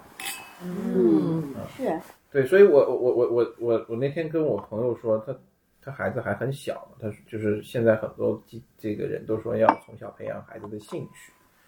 我说，其实我没有特别在想一个十十几岁或者十几岁甚至二十几岁的人的兴趣，嗯，因为，嗯，就比如说我，反正我不知道别人，我我这个这么大的时候，我见过的东西也很少，嗯，我的想过的东西也很少，工具也很少。那你如果见的很少的时候，你恐怕也就不太知道你的兴趣是什么，因为自我并没有形成。嗯，那更多时候，那个时候支撑我们的是欲望。你比如小时候支撑我们去嗯认真做某件事情是为什么？嗯更多是因为我在这件事情上可能做的不错，然后哎对，然后被被被表扬，然后或者说这个有一个有一个有一个呃被被看到的机会，这个时候很多，其实我们看到很多小孩子都这样。嗯不是被女生喜欢吗？呃，有的是被女生喜欢，有的是就是出风头而已。这个不一不一定。就比如说对我来讲，可能 出风头的、呃、乐趣要更大一些。真的吗？对我，我我我我我有一个朋友，他就是被女生，他就是很很很喜很欢嗨这个，很嗨这个。每个人不一样，所以结果就是他的高中都去谈恋爱了，我的高中都去带就当学生干部了。对带一个红带当当那个就是跟那个呃这个居民居民的一样带个朝阳大妈吗？对对对，带带一个红红袖红袖箍，然后叉着腰在那儿。对，这个就是我的高中为。什么你这么嗨权力却不嗨爱欲？不是权力，错了。我曾经以为我嗨的是权力，后来我才知道，我嗨的就是，就是就是就是一种就是一种很热闹、很浪，就是很浪漫的。戴红袖箍有到底有多浪漫？哎呀，你 想想，你想想，上就几百上千的同学就在就就就是推着单车在你面前过的之后，那得多浪啊！这事儿那还是权利呀、不是权利，你有什么权利管人家？你有什么权利管人家？你得在你的给面你错了，戴红袖箍以后，你还要跟别人搞小搞好关系，你只能低三下四，你还你你你你还权利呢？后来我算是想，我到我到大学的时候想明白这事儿了，这不是权利，这就是这就是一种爱欲，呃，这就是一种喜欢喜欢人和人在一起的这种感觉。嗯，微微作为权利和爱欲都 balance 特别好的女同学，怎怎这怎？对，这个结论是怎么得出来的？对，我也在思考，还是让雨萍说说，就是啊、呃对，因为这个从又回到这个古希腊，就是爱欲和嗯政治嘛，就是和和权力都有很大的关系，或者说嗯爱欲和美和政治，呃，都是有很大的关系的。就这样的关系是什么呢？哎呀，我的天今天的问题都一个比一个但是就是真的只能非常 简单的说，这可能也是嗯古典学里的常识啊。但是因为我们这里可以沟通一下，它其实嗯，就是因为在古希腊的古呃古希腊的这个呃古代雅典民主制度当中吧，有一个特别重要的核心的关系叫正当的爱。呃，这不是我发明的词汇啊，这些词汇都是现存很久的，而且是有古希腊文的原文，然后在英文的原文它就叫 just love，就是正当的爱嘛，嗯就是 justice 那个 just just love。嗯，这个正当的爱它是呃有一个将军，他是发表一个演讲，也有一些文章就把它纳入这个。那时候也不叫正规的宪法法规法治的吧，这个城邦的法规法治，呃，也就是规定了这个正当的爱是由一个爱人，这个爱人呢必须长了胡子，因为他那时候没有特别发，还没有那么发达的生理医学的那种条件，就规定说，那你长了胡子，你就代表你成年了，所以你必须长了胡子，是雅典的公民。然后呢，你要去，呃，跟一个叫被爱者，这都是有有原有一种特殊的词汇称呼。这个被爱者呢，必须是一个未成年人，他特征就是没有胡子。嗯嗯，你现在也考证不太出来，因为当时你要想希腊人、地中海的人，他到哪年 哪个年纪会长胡子，嗯大概就是嗯，也肯定有一个基本的考证，但是可能也所以没有用年龄来表示，而是胡子和没有胡子。嗯呃，那就必须是由这个长了胡子的公民去带领这个没有长胡子的未成年的，呃，还不是公民的这个少年，他的带领他有有很大的教育意义。首先，这个公民他呃，当然就像我们现在说的，就是从思想、从有肢体美劳。对，者是体美劳，对，都要都要教育他，然后让他成让他像他自己一样成为一个合格的雅典城邦的公民。然后呢，其中重要一个教育，他们首先啊要注意，他并不把这个跟教育区分开，就是说这个东西不是教育，这个东西重要的教育就是关于身体的启蒙和身体的，呃，就是身体的启蒙是指性的关系，性吗？性就是性关系，呃，嗯就是直接的性关系，而且是 有 这个规定很详细啊，讲起来有点可笑，甚至比如规定他们的姿态、他们的椅。当然，这个规定是一种，我要我要强调它的。有时候我觉得古希腊文明，呃，我不是说我我因为写了他，我觉得他一切都是好的、完美的，恰恰不是。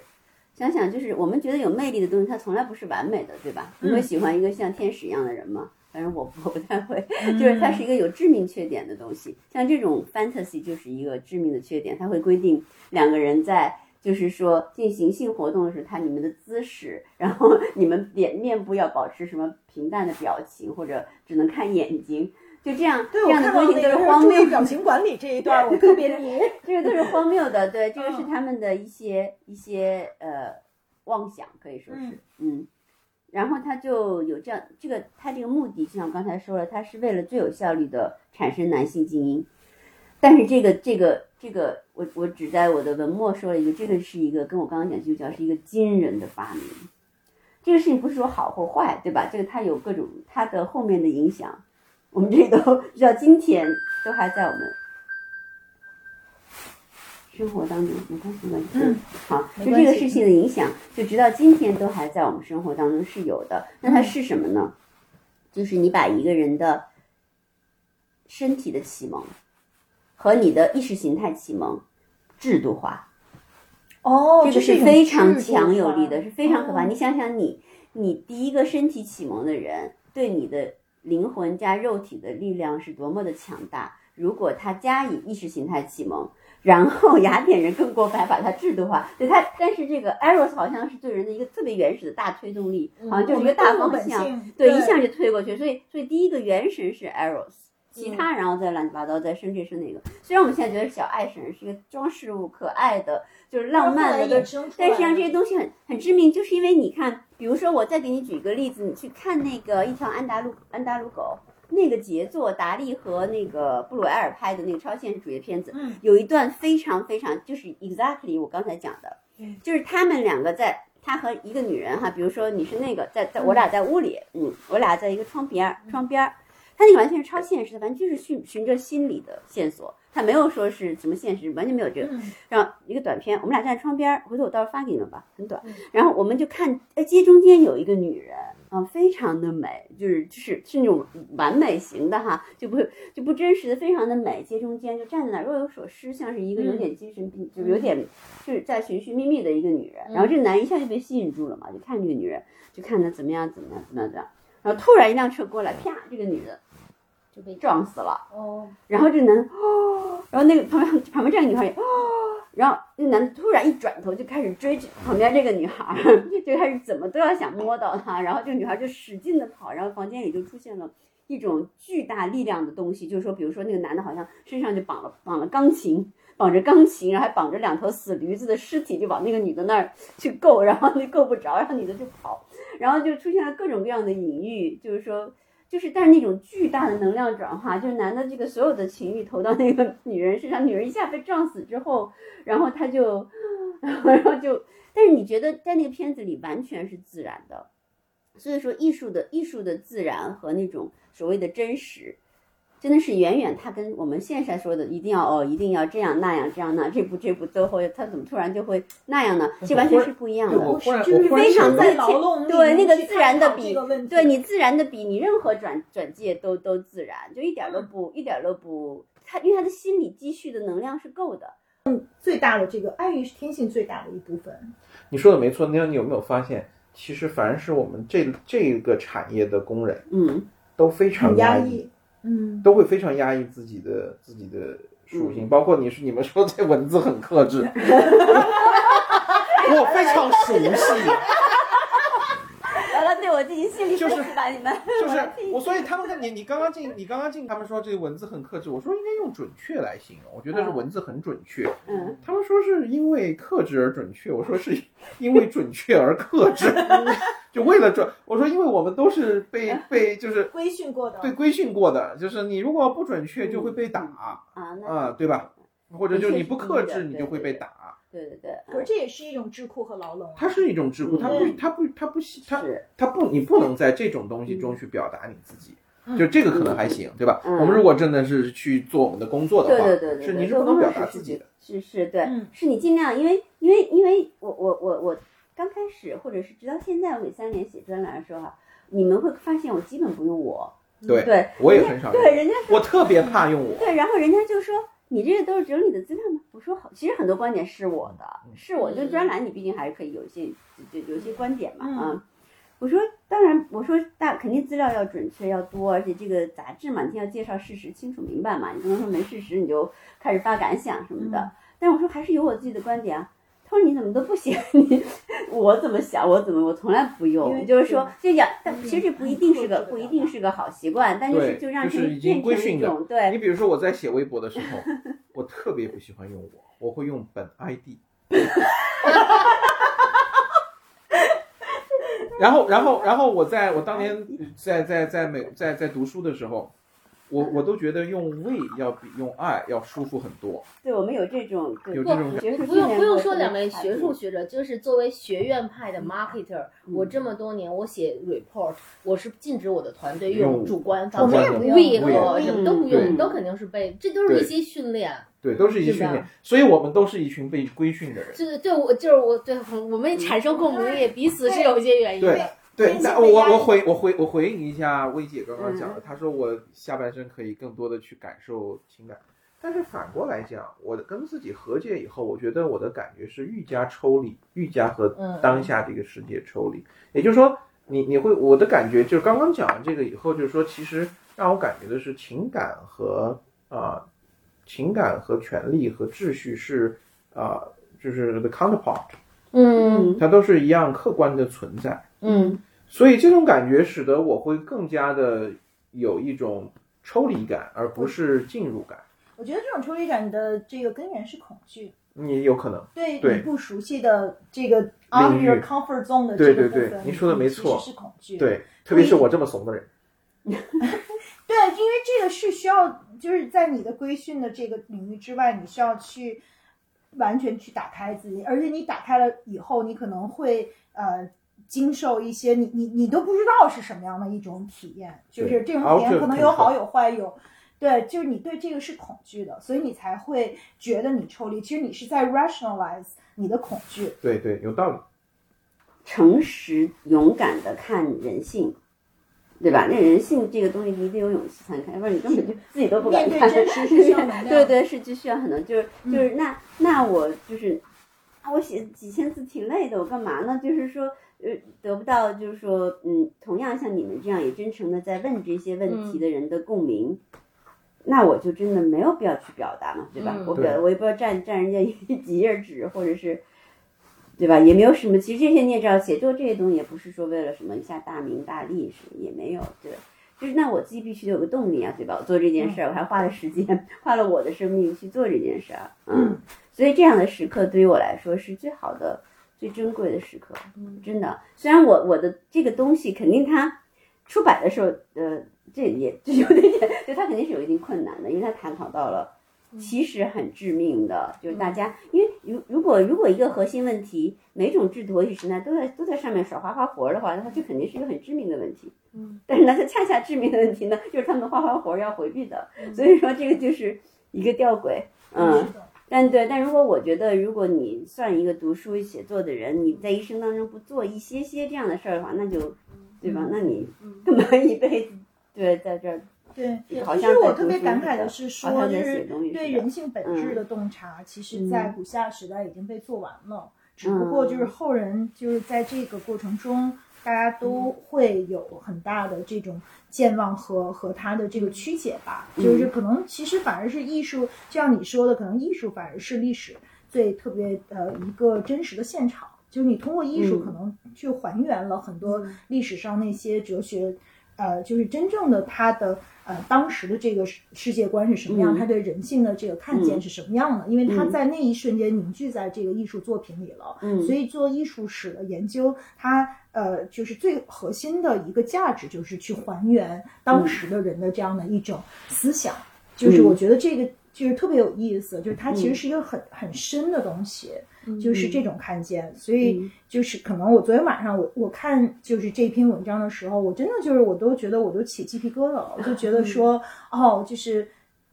有一种醍醐灌顶的感觉，有一种嗯哇，原来就一切的密码都写就在这样的一个艺术作品里面。嗯。在因为对。因为这本书里面，就是最打动我的是你嗯。的第一篇文章和嗯。就是讲爱情那一篇，嗯。或者说讲婚姻那一篇吧，嗯。就是多么美好的长期租约。嗯。然后这里面你有讲到你的童年，你说你嗯。小的时候是跟呃嗯。外祖母和外祖父呃一起长大的，对然后他们带你嗯。长大，然后就是喝茶、养花、买菜、做饭，嗯。呃，在一个大的这个家族当中，嗯、就是你就是你自己的有一些感受吧。就是说，你说你在五六岁时就暗下决心，长大首先就是要找一个男的当外公，我你自己直接当外婆，而你的一生呢，将是对人生的一个盛大漫长的告退。我就觉得特别有意思，就是从来没有人去这样去形容关系吧，就亲密关系和对于啊、一个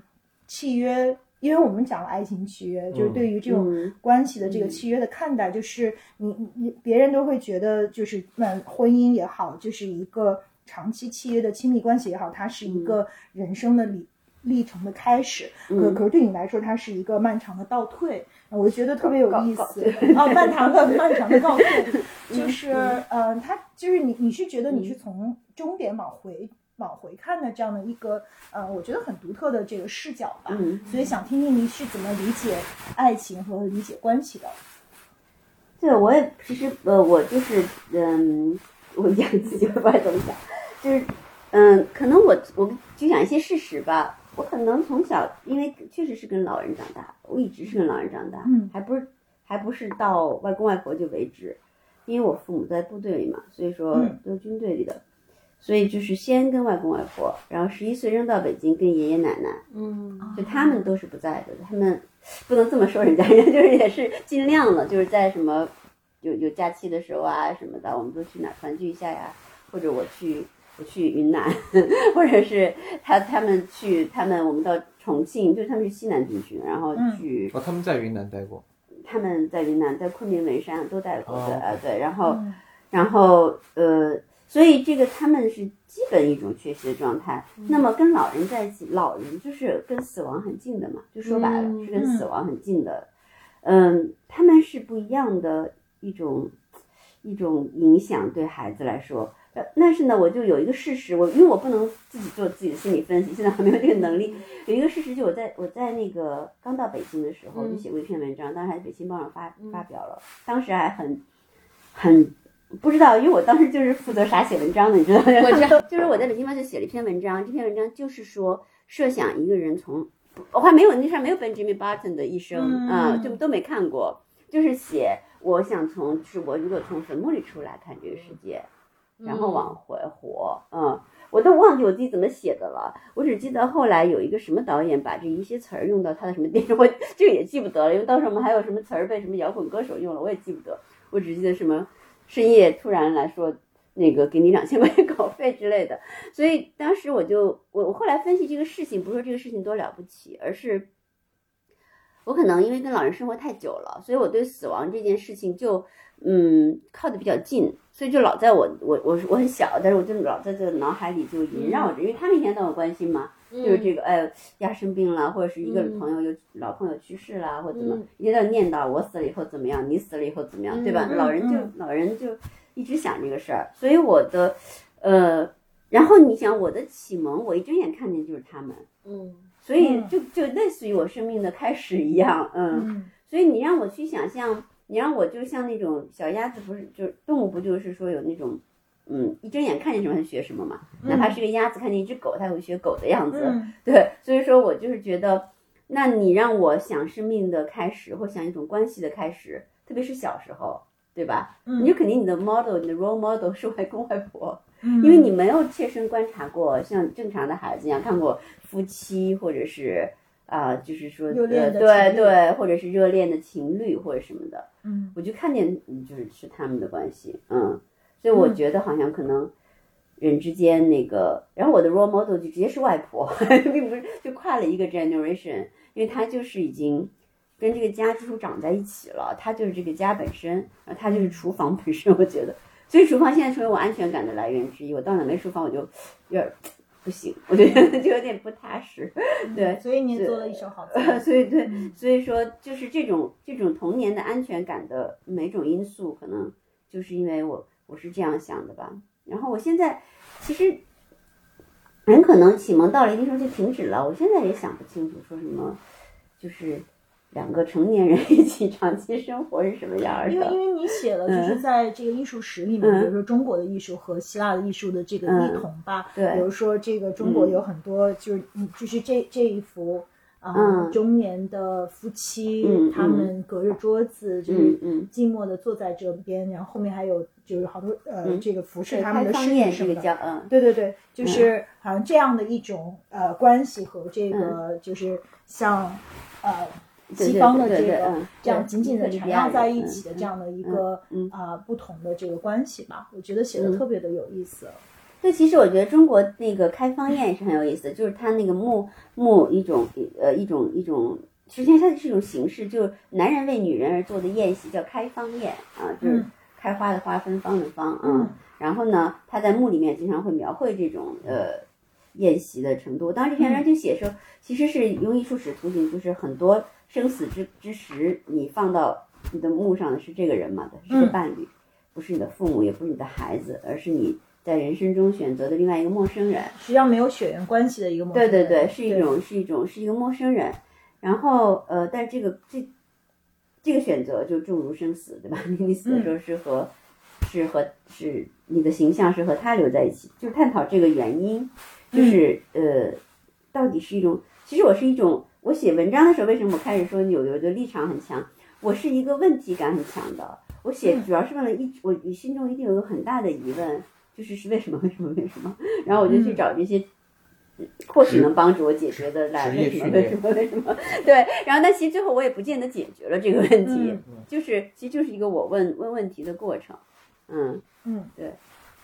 嗯，因为你第一个问题是是嗯为什么是一个没有血缘关系的另一半？对。第二个问题是说为什么嗯他们都有着那种放松放松自得的表情，对对对带着神秘呃的微笑。对对对，其实很多很多那个嗯确实都是、也是是有实力的，嗯。嗯但是这篇文章因为是我也讲了，就以前这个我跟编辑说不要放这篇文章嘛，他可能不太就是不太学术或怎么样。然后编辑说，因为大家都非常喜欢这篇文章，哇，我嗯，超爱这篇这个当时是对，当时是为那个一个爱情的主题的呃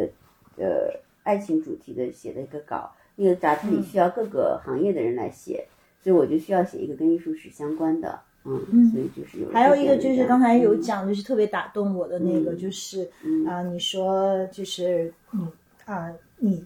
就是曾经的爱人跟你讲的那个嘛，嗯。就我只能在你这儿修好我的宇宙飞船。嗯，是，对，因为我觉得，因为很神秘，就是说死亡的图景从埃及啊，一直到，嗯，呃，就里面举了好多例子，到中国呀、元呐、宋啊，然后到呃伊特鲁尼亚人啊，到罗马人啊、希腊人，嗯，就是他他这个。呃，有一种图像，甚至是就是说，他只留下了家具和室内的，就是这个人不在了。但是不在可能是就是死亡的到另一个世界，因为我们总是很神秘，总是说到另外一个世界，然后我们现在，嗯，就我们现在科学里有种种的理论哈，平行世界呀、嗯另外一个时空啊，虫洞啊，对、嗯我就觉得，嗯，就是可能可能这种关系就像宇宙飞船一样吧，嗯有一个宇宙飞船，然后，呃，就是它也是在不同，因为因为你把它等于说你把你的这个没有血缘关系人带到另外一个时空去了嘛，你死的时候，嗯，所以这有点像跟宇宙相关的一个事情，嗯，嗯然后确实也有人这样说这句话，也有一种宿命感。嗯，对，嗯，所以我觉得挺有意思的这些话题。嗯，或怎么看呢？什么样的人能修好你的宇宙飞船？哎呀，这个问题，嗯，我觉得今天对我来说很重要啊。就是说，我没有想到，就我在在我这个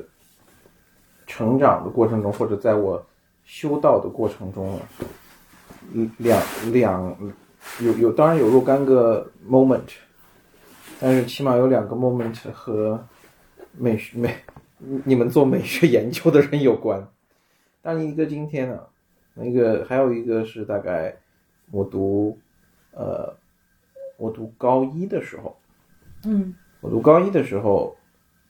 翻到一本书，这本书是李泽厚先生和刘在富嗯嗯，有一个书信集，嗯这本书信集叫做《告别革命》。嗯那么当然，我当时你想，我是一个高一的学生，然后翻开那本书，看见他们在在思考的是一个思想实验，就是说对，呃，包括像对辛亥革命这样一个一个好像我们觉得不会有任何争议的议题，嗯进行一个啊、一个一个一个 critical thinking。嗯嗯那对于刚刚初初中毕业的学生来讲，那个是一个呃打破，嗯是是是是是是告诉你一种思维方式的一件事情。嗯，那我觉得今天也是一个 moment。呃，我觉得今天这个 moment 就是刚刚我刚刚，因为我你们刚刚讲的时候，我当然有一半在这个地方，我有一半还是在回味刚刚那个 那个就讲政治，实际上是情感的一种安排。挺安逸的。我觉得这件事情特别的特别的重要。嗯这个呃，我忽然想到这个虚云，呃，虚云这个呃大师啊，嗯他这个破他这个破呃悟道的时候，嗯他有两首偈子，一首偈子叫做“杯子不落地，响声名历历，虚空粉碎也，狂心当下息”。那么，我觉得刚刚这句话，我我我不是说这句话叫做怎么跟自己和解，嗯怎么跟自己和解呢？就是因为他说到了我们从来都忽略的一个本质问题，所以原来那些呃回避本质问题而不得不产生的虚空，自然就消解了。消解了，嗯虚空粉碎也，嗯狂心当下息。我也就没有回到中世纪就回到中世纪吧，我觉得 that's okay，对 对，我没有那么的，没有那么我没有那么 angry，就是跟两个小时前比，我现在 peaceful，much much more peaceful。所以我说这个我没有想到，在整个的，当然当然，你比如说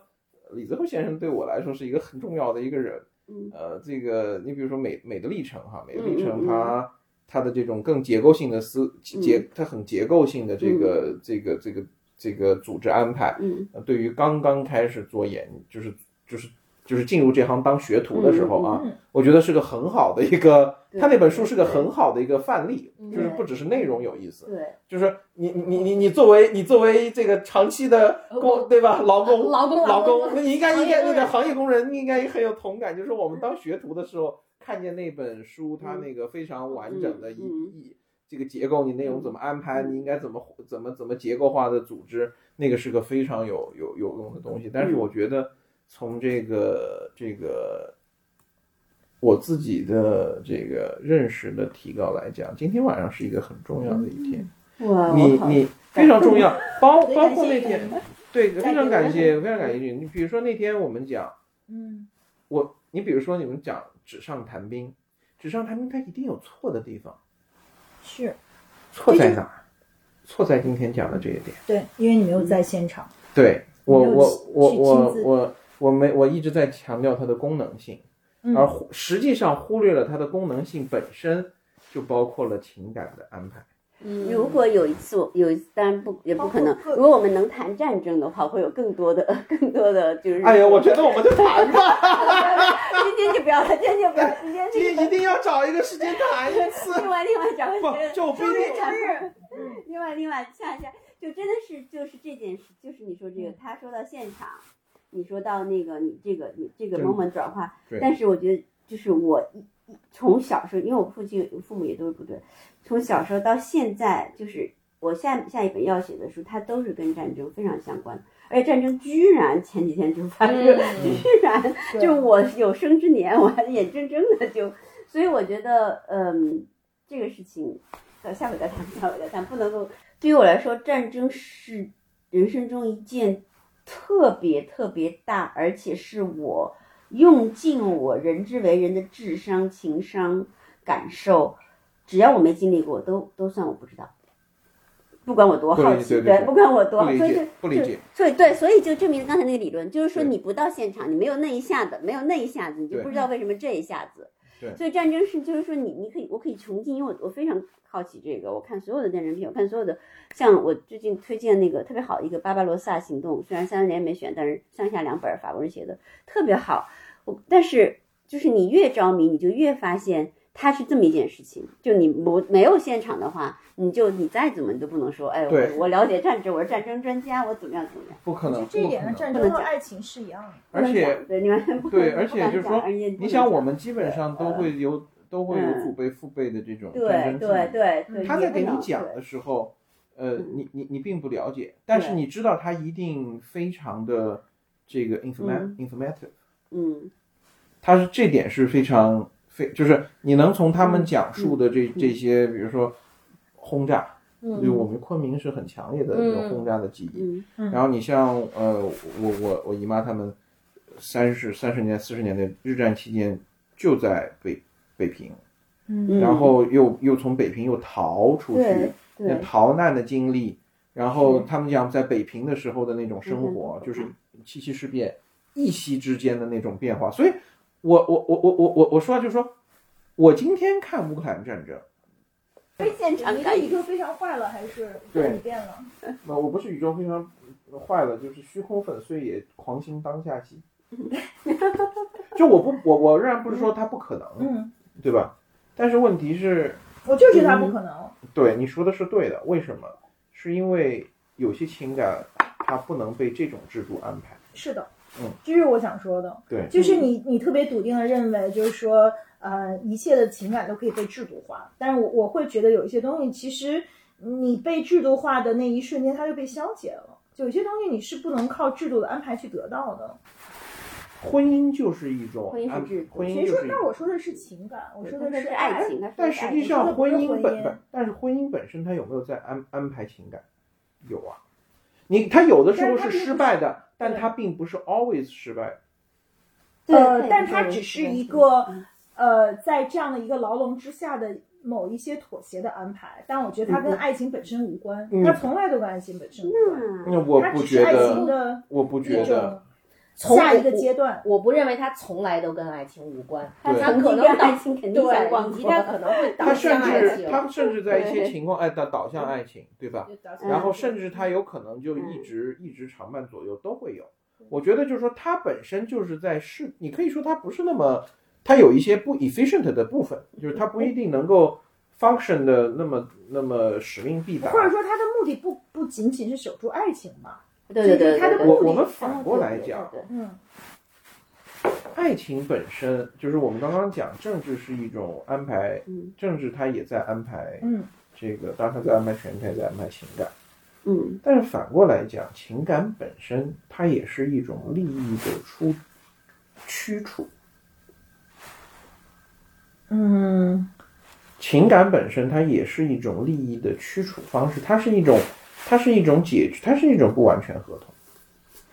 这个不会变，这个我看法没有变。对。但你说的是关系本身，你说的是关系，呃而，不比如说哈，比如说我们刚刚说的那个濒临死亡的问题，嗯就因为有这群朋友的在，实际上你可能不太不用再担心，不用再想我要花多少钱去去处理这个，嗯去处理这个氧气瓶，就是开氧气这个按按我意愿来，嗯对吧？你如果没法表达意愿，那那那没办法了，对吧？嗯你没有办法表达信息，没办法。但是你要把表达信息，你总有一个机制，你总有一团人能够安排的时候，嗯，你省了好多钱，你省了很多麻烦，它是一种制度。情感本身是有经济功能，对。但是我们产生情感并不一定是经济驱动的。呃，对，这个都是这个制度可能有的时候是情感感的一种结果，就是因为你总会需要有一些地，就像我说的嘛，就政治也是一样的，因为政治最终你说的没错。爱与和政治都是一样，就是你得得有一种制度去安放它嗯，对但其实它只是一种安放的方对式。我那么讨厌我的邻居，我为什么要跟他一起去一起去共享一些公共公共品呢？我们是一国的，我们我们爱国，就是啊，哦，对？吧？